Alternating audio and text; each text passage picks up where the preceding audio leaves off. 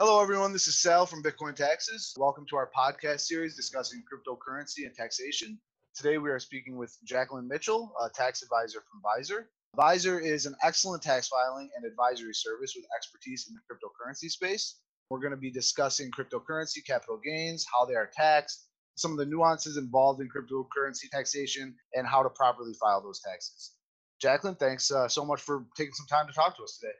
No problem. Glad to be here. So, can you start by uh, telling me a little bit about your own personal experience in the cryptocurrency space? Sure. And I'll be honest and tell you that personally, I'm a light investor. I am a typical accountant in that we are conservative at heart, and the volatility in the crypto space has scared me a little bit from partaking too much. So, my own personal investment portfolio is a little light in the crypto, but I've become very interested in the tax consequences of crypto transactions. So, I'd say I'm heavily invested that way. I completely understand that because I'm pretty involved in this space and I am also a light investor. So I completely I completely understand that. Right. Well let the investors invest. Yes, exactly. And we'll yes, we'll do our thing. Exactly. Right. You're a tax advisor at Visor. Uh, can you just talk a little bit about that? Yep, I've been at Visor for about a year now. And before Visor, I worked at a big four firm and then a large regional firm in New York. And now I'm with Visor full time and I'm based out of our Atlanta, Georgia office. And in our Atlanta office, we have a whole team of folks dedicated to working with our clients year round on their taxes. Can you tell us a little bit more about Visor? Yeah, absolutely. So, Visor was founded in 2016, and it had this mission of making professional tax services affordable to any and everyone. And to do that, we address two critical components. The first one being getting your taxes filed by a tax professional. So there's no more hoping and wishing that everything is accurate when you click submit when you're filing online. And there's no more anxiety when you're filing your own return online. The second one is getting year round tax advice and support so that when you're making decisions throughout the year, they can be optimized for tax savings. I think we all know by the time it's you're ready to file, it's too late to make those changes that can impact your refund. Absolutely. I know a lot of our customers are working on their taxes. They have their portfolio. They kind of look at it year round. So I think it's great that you guys offer year round support and advice. I think that's awesome. Yep. What is uh, Visor's history working with clients in the cryptocurrency space? Well, that wasn't our intention in the beginning, but Visor's clients are young professionals. And by that, we mean they're people in their early 20s to mid 40s who have hit their comfort level when it comes to doing taxes on their own. And this could be because of life events like getting married or having a child or buying their first home or just making more money than they're used to. And so many of these clients in this space are into technology and they're up to date on new innovations like blockchain and cryptocurrencies. So when we got these clients, we realized that we needed to develop that area of expertise so that we can properly serve this client segment. And then we also realized that there were a lot of other tax prep services that hadn't yet adapted to be able to support these kind of clients. Right. So it kind of happened organically. There was like a big explosion of crypto in 2017 in a price standpoint, and then also the number of people involved in crypto also exploded. So that expertise that we've developed, it has served us pretty well. Crypto is just becoming more and more mainstream. I mean, a few years mm-hmm. ago, not that many people traded crypto, and now you know, you can talk to your grandmother who knows nothing about technology and she still knows what Bitcoin is. and she probably has some too. Bitcoin. Yeah, she's she probably got more Bitcoin than both of us, right? no, seriously. You can um you can download Robinhood, which is a free brokerage account or a mm-hmm. free trading account, and you can download crypto right there or trade crypto right from there from Bitcoin. So it's accessible to the majority of people in the US now. Yeah, that's that's obviously an awesome development in the crypto space. Can you give us a summary of the overall tax situation for most people in the United States uh, in regards to crypto? Sure. And I'll just say there are two things that come into play when we talk about crypto and crypto taxes in the US. And the first being the IRS has only issued a small amount of guidance when it comes to taxation for crypto, Right. and that there is accounting that needs to be done when you're calculating your gains with crypto, and that can get messy kind of quickly. So, for most investors, it can be pretty straightforward. The IRS has issued sufficient rules to help govern how you will treat your taxes and the gains. But the accounting can still be complicated, especially if you're trading on multiple exchanges or if you receive forks or if you have unique crypto events. And then it gets a little bit more complex for the people who are big traders or those who have margin tradings or things like that. There's not a big infrastructure in place like in other parts of the investment world where you'll receive a 1099 form for all of your transactions. So just to summarize, I think in general, for most people, it's straightforward. And then for some people, it gets a little tricky. From what I've seen, I think a lot of those margin trading exchanges don't really offer enough information to their users that would allow them to really get an accurate calculation of their gains. Hopefully that'll change in the future, but as of now, they're really not giving enough information to their users. They're not. What I've seen typically when it comes to that is the proceeds are way overly stated, which could allow you to pay a lot of extra taxes. Yeah. Like if if they don't provide accurate records, then it's basically the burdens on you to make sure that you're not overpaying your taxes. Right. It's, it's pretty common for somebody to be well versed in the crypto space, but not necessarily well versed in the crypto taxation space. So Absolutely. they'll get one of those forms that says, "Hey, here's your gross proceeds," and they're like, "Wow, I have to pay taxes on a million dollars, and I, I've only made profits of a few thousand or a you know very little amount. What what am I going to do here?" So that's where we come in. Exactly. And I see that all the time. And your service is exactly the service that those people need to try to uncode what's going on with their crypto. yes, absolutely. A lot of crypto traders are everyday investors. They buy and sell a few different coins. What would you say to those types of investors?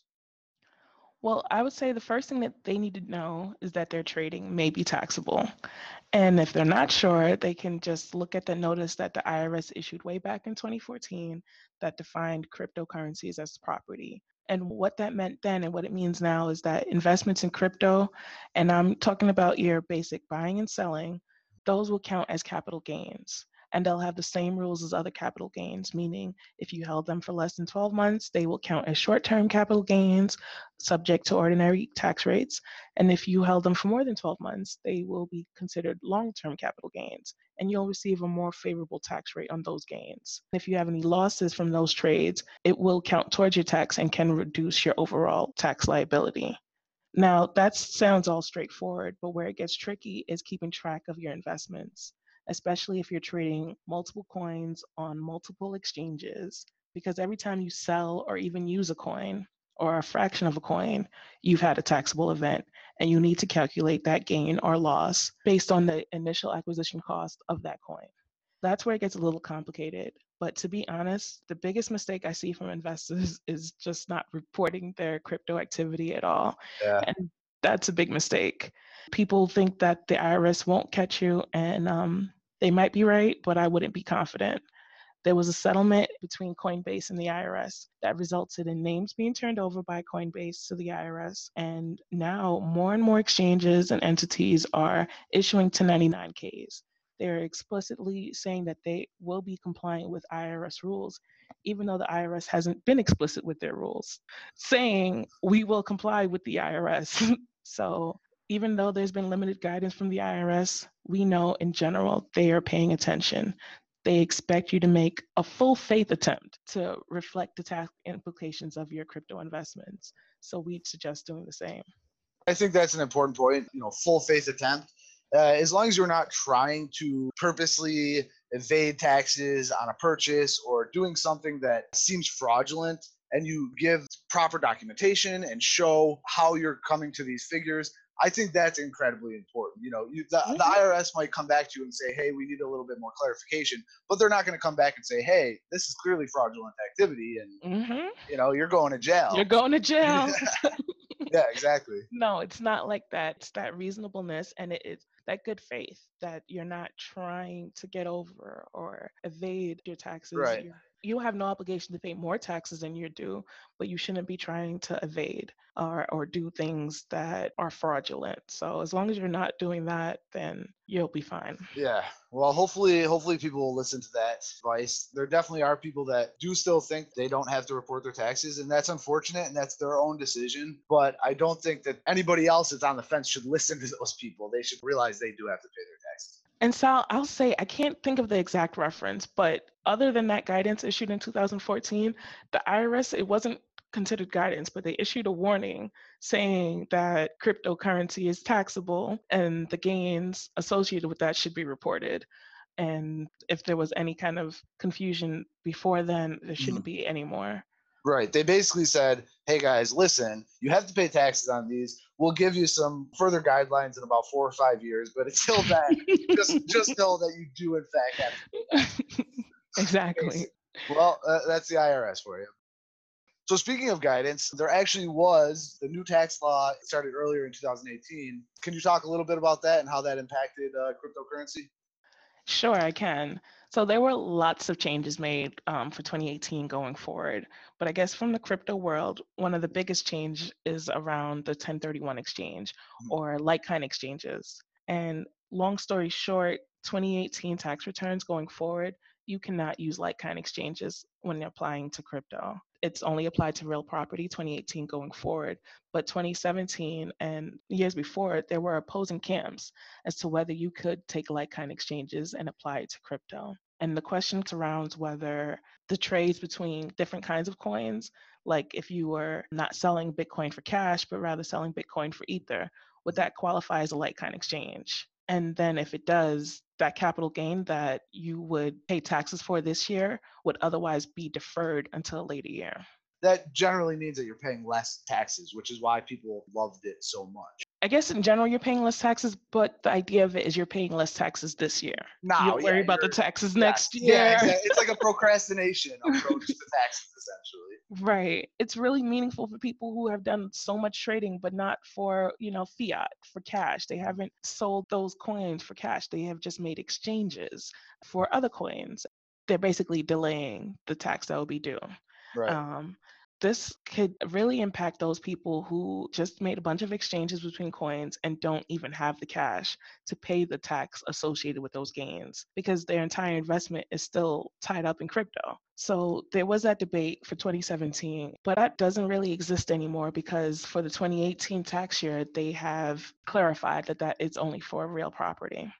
So in 2017 going forward, our general advice was that it should not apply to crypto and that utilizing 1031 was a pretty aggressive tax position and that it would come under IRS scrutiny and likely call for an inquiry or an audit. There aren't a million 1031s being filed every day. So right. it'd be pretty easy to spot the ones that included crypto versus real property even before we had clarification, it was already pretty well known as an aggressive and somewhat risky option. It was at least an option, I guess, at that point. But now moving forward, we have clarity that cryptocurrency cannot be calculated with uh, 1031 like kind exchange. I know that's probably not great for a lot of people. I'm sure a lot of people aren't super happy about that, but I think any clarification is is good, positive. Right. I agree. I think knowing yes or no is better than taking a chance and kind of having that anxiety about it. Yeah, agreed 100%. So, do you think that the IRS is going to do anything about crypto taxation, even more so moving forward? I mean, to be honest, it is a guessing game as to what they might do. They don't seem in a rush to provide guidance, but I would say that they are focused on ensuring compliance that explains the recent lawsuit with Coinbase that I mentioned earlier. Yep. And just in general, the, the warning that they've been giving regarding reporting your income and paying the taxes on it. But there's been interesting developments, maybe not with the IRS, but the state of Ohio right now is accepting tax payments in the form of Bitcoin. And right now it's only available for businesses, but it's an interesting development. It's the first of its kind, and I think it is where the trend is going to be. And as a matter of fact, the IRS had a webinar discussing cryptocurrency, and the host said that he believes in the next two years that the IRS will be accepting Bitcoin as a form of payment to pay your taxes. So I definitely think crypto isn't going anywhere. I think it's going to become mainstream. But of course, there are implications because when you use crypto, even to pay your taxes, that event in itself is a taxable event. So we'll see if that if the IRS changes how we deal with crypto, whether it, stays defined as a property or if it becomes another currency that we have. So if somebody only got into crypto in 2018 and they only have losses, do they need to do anything? So I'll say this. Whether you have losses or gains, you should report those investments on your taxes. But if you do have losses, it will be advantageous to report those because up to $3,000 can be deducted against your other income. So it will at least lower your tax bill. So don't let those losses go entirely to waste. The key though is that if you actually have losses, you have to sell those assets to realize those losses. Right. Yes. I think a lot so, of people don't understand that. Mm-hmm. There is some confusion there. If you bought a coin and you're just watching it, the value of it go down, right. you might feel like you're losing and you might actually be losing, but you haven't realized the loss yet. And you don't realize a loss until you actually sell it and have that loss. And that's that's a very important point because I I mean I just recently had a customer talking to me about, you know, hey, I've got these coins. I clearly am at a loss, um, but I haven't sold them yet. Well, unfortunately, at that point, yes, you're losing your investment, but just losing a loss. Yeah, unfortunately, you haven't done anything yet. And hey, maybe it'll go back up in value. Maybe. You know, you know that's. All right. So, is an investor allowed to sell a coin to create a loss and then repurchase that coin? You are certainly allowed, though there are some caveats that should be considered. And there's actually an article on Bitcoin.tax blog that briefly discusses it, and that's economic substance. An economic substance is that doctrine in the tax law that says that transactions shouldn't be made solely for tax purposes, and that if it is made solely for tax purposes, then it can be disallowed. So that brings up an argument that selling your crypto just to make that loss and then immediately repurchasing might violate that economic substance rule. So the question that raises from that is how long do you have to wait? Do you wait just a few minutes, hours, days? Or is it like wash sales where you have to wait 30 days before you repurchase that same investment? So the answers to those questions aren't quite defined, but I will say that wash sale rules apply specifically to securities and stocks, and they don't apply to crypto at this moment. I do want to mention that I know the SEC has been looking into ICOs specifically, saying that Bitcoin itself is not a security, but most of the ICOs that people are dealing with are a security. Now, of course, that's not a, an official documentation, but it is the chairman of the SEC saying that. So anybody who is investing in ICOs, I think they just need to make sure they're following the news and being aware that some of their ICOs could eventually be considered securities. Maybe wash sale rules will apply to their ICO securities. So it's definitely something that they have to stay abreast about. Absolutely. I think that's a really good point to mention because once your asset is a security, it does have different rules that are pretty well defined. Right. Yep. Absolutely and that's where you guys are gonna come in handy. Mm-hmm. Yep, we'll cool. be here for you.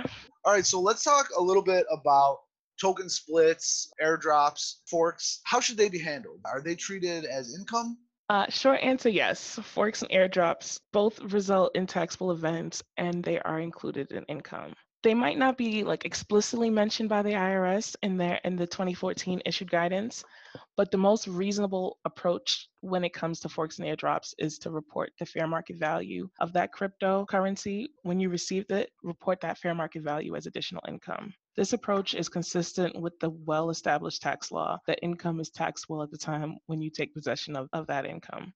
Right. So, for example, let's say you own one Bitcoin and it forks into another to one Bitcoin and one Bitcoin Cash. That one Bitcoin Cash you received, the value of that needs to be reported as ordinary income in your tax return. That sounds pretty straightforward, but I guess when it gets tricky is determining exactly how much income to report. In a typical situation, we'd look to the fair market value on the date you took possession. However, this might not be the best approach if markets haven't started trading yet for that asset so in that case, it might be the value on the coin when it first starts trading. There's not really a right answer right now, or a definitive answer at least. So we'll say to use your best judgment in these cases. Right. And as of now, using the fair market value and considering it income, considering your fork income, that's the conservative, that's kind of the safe approach. It might not be the best fiscally for you. You might have to pay more taxes, but it is the most conservative and almost the safest approach, right?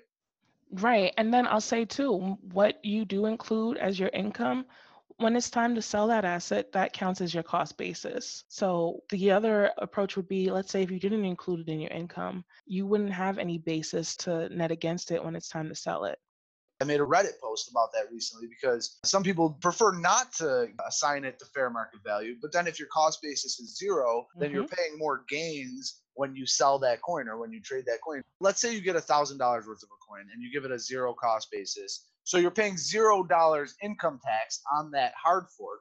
But then if you go and sell that coin that was worth a thousand, you sell yep. it for two thousand dollars, it's got a zero cost basis. So you're being taxed on two thousand dollars. Mm-hmm.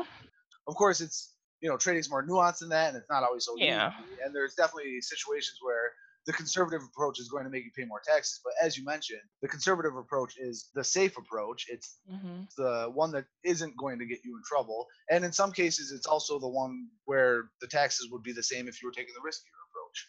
And then, but I guess why it would be considered conservative is that you're not paying your taxes up front. You're not including that income in your taxes up front the other way.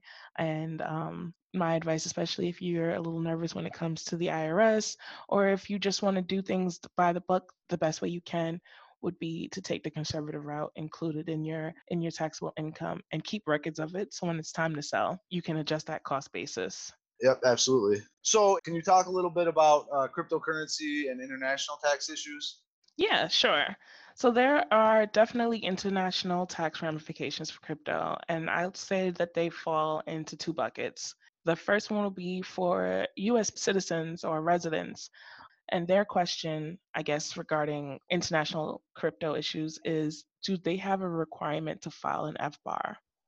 And just generally, the requirement for having to file an FBAR is that all residents, all people who are taxed as US citizens, they have a requirement to report their foreign bank accounts if they've had $10,000 at any point in the year in that bank account, in that foreign bank account. They have to file an FBAR report. And to clarify, the IRS doesn't just call like what you would think of as traditional bank account a bank account. Mm. It is much more broad than that. And just to give you an example, if you have an online poker account that's held overseas, that gets reported on the FBAR. So while there haven't been clarification as to whether your crypto holdings need to be reported in FBAR, here at Visor will say why not? And as part of your filing we'll include that if you want to. We give the advice that you should.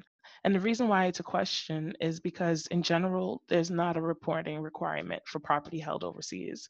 There are reporting requirements for what the government um, defines as accounts or financial accounts, but not for property, unless that property is held in an account defined by the FBAR as a financial account. So the wording gets a little tricky. Um, it's not a, a tax associated with the form. There's not really any risk associated with the form. It's just a little annoying having to fill it out and getting that information that you might not have on hand. But when it comes to risk versus reward, we don't see why not. So there's not a tax on the FBAR? There's no tax. It is a informational filing. But I will say there's a big penalty if the Treasury decides that you had a requirement to file and you don't. There are huge penalties um, associated with that. So over here, we'll just say err on the side of caution yeah. and file it. There's um, there's no reason not to. And the only thing I'll say, this might be a little too specific, is that if you have over 50K of foreign assets abroad or foreign crypto abroad, then we'd advise you to tell your tax advisor so that they can include it in your filing return. There's still no tax on it though. It's still an informational filing. Okay, I think that's definitely important for people to know. So now there's the other group of people who are concerned, and that's the non residents, the non US citizens um, who are in the US who might have crypto either at home or in another country abroad. And they just need to know that if they are not being taxed as US citizens, for instance, they're on an F or J visa, they're here for graduate school, or they're not being taxed as, as residents, then they have no obligation to file an FBAR and they also don't have to report non US sourced income. However, if you are a non resident, but you are taxed as a resident for tax purposes, then you still have the same requirements as other US citizens. You have to report that FBAR or you have the choice to report that FBAR to include your foreign assets and you have to include all of your worldwide income, including gains. It does sound a bit complex. You know, I do think that's where you guys come in because somebody can come to you guys and say, hey, here's my situation. What, what are my obligations? And you guys will know exactly what kind of obligations they have.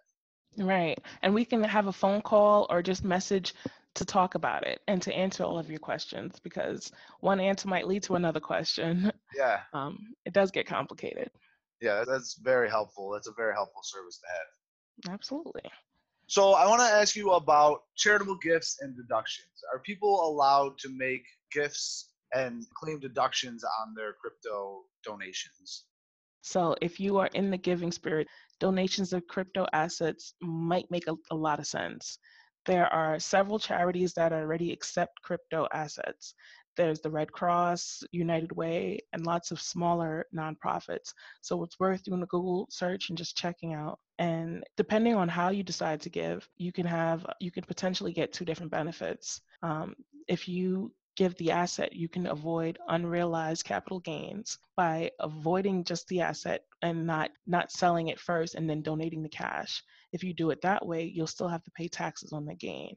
Whereas if you just sell the asset, you avoid that capital gain and you get to take a bigger deduction. Hmm.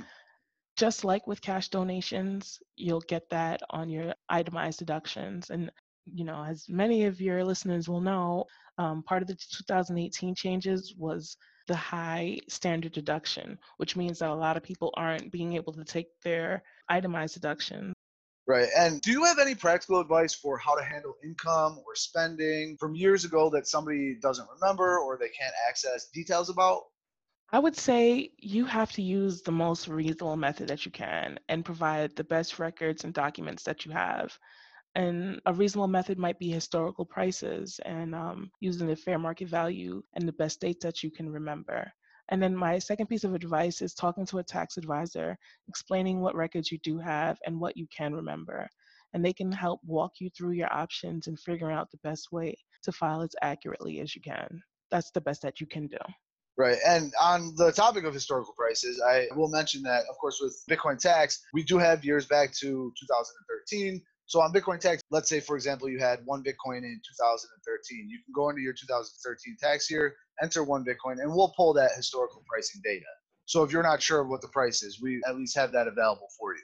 Oh, Bitcoin.tax is awesome for that very reason. Um, I've had lots of clients who didn't know where to get started, and just by a conversation, we were able to walk them through where to get started, and then taking them to Bitcoin.tax and having them manually kind of figure it out and paint the picture of what happened in that year.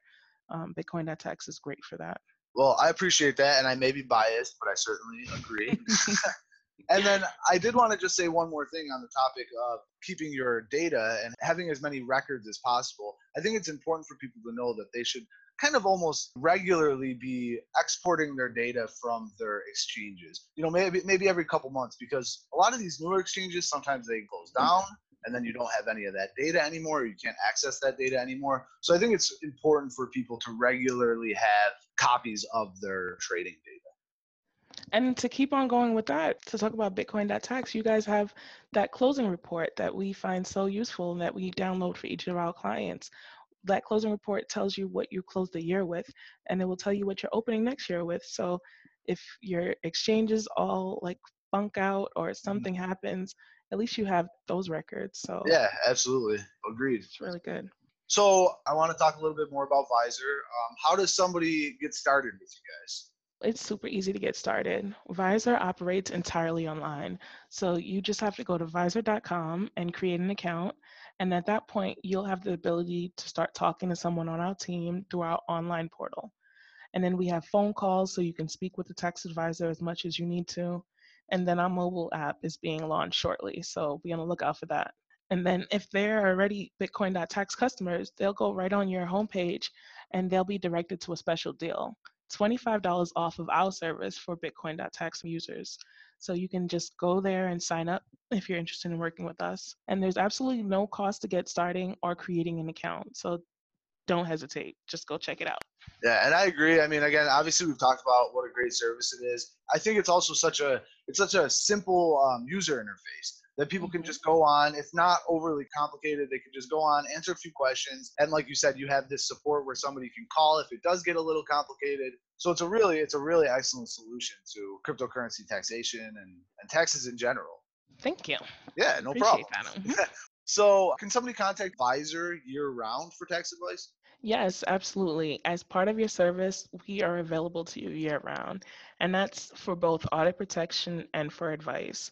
And audit protection includes responding to the IRS or states if you receive an inquiry. So, not many people get actual like audits, but you might receive an inquiry or a letter asking for more information. So, that brings a lot of peace of mind, especially to our crypto investors who are so worried about the IRS or about an audit. We're here for you. We will respond on your behalf and we will work with you until your case is resolved. And we do that without billing you by the hour or even charging you anything extra like a typical CPA firm might. And then, of course, it's the typical reason that clients reach out to us during the year, and that's just with questions that they might have. It might be something like open enrollment at work or filling out the W 4 or trying to figure out what an HSA is or FSA, mm-hmm. or if they're getting married and they want to know if they should file separately or jointly next year. If you have questions like that, you can just reach out to your tax advisor anytime during the year. That's very cool. What does somebody need to include specifically for crypto with Visor when they submit their documents to you guys? So it depends on what kind of activity they've had in crypto um, during the year.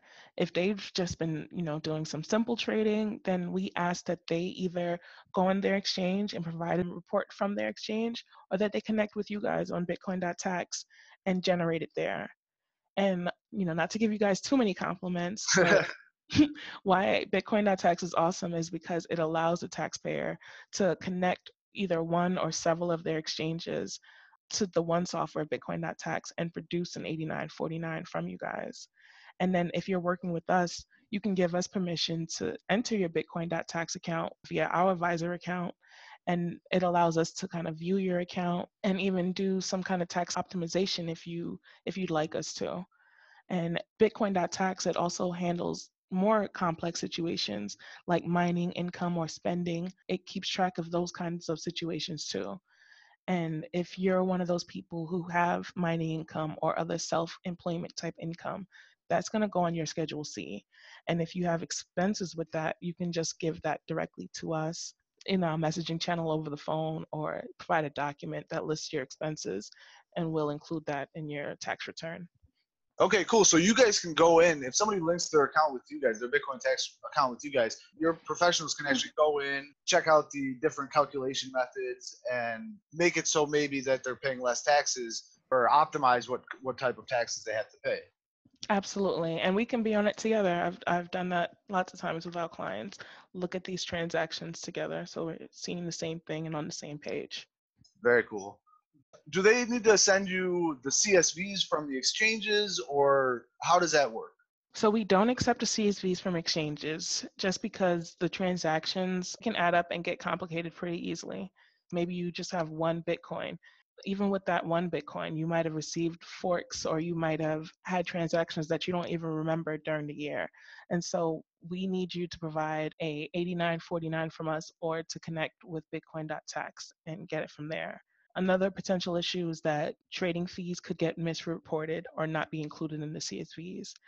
These fees should be factored in when accounting for your net gain or loss, and the exchanges might not get this right.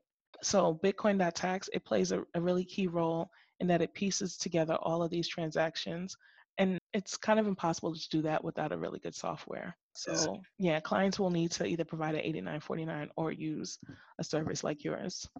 So anybody who's listening that has done their crypto taxes by hand by using Excel, they should give both of our services a try and mm-hmm. see how much easier and how much more efficient it is to use these types of services. Right. So actually, you did mention about exchanges producing 1099K forms. I've had an issue where a client received a 1099K form from one of the exchanges they used, and the figures did not match up. Their proceed figures did not match up with our gross proceed calculation on Bitcoin taxes. So, have you seen this? And in this scenario, what would be your recommendation? So, I personally haven't seen this yet, but it doesn't surprise me. I can definitely imagine proceeds being overstated, and therefore your tax is going to be overstated. So, in this particular situation, there might not be like a best solution in this case because it's a little nerve wracking. The 1099K that you received was also sent to the IRS and might not be accurate. So, the good thing about working with a tax advisor is that we would proactively include a document or a note on your return to explain that delta, explain why the 1099K that they might have received doesn't reflect the Schedule D or it doesn't reflect your return. So we would get ahead of that. We would submit additional documentation when we sent in your return. And then if you did receive an inquiry or if you were audited, you would have us at Visor here as protection. We'd respond to the IRS and explain that discrepancy and explain why our return as filed is in fact accurate and that no additional tax should be paid.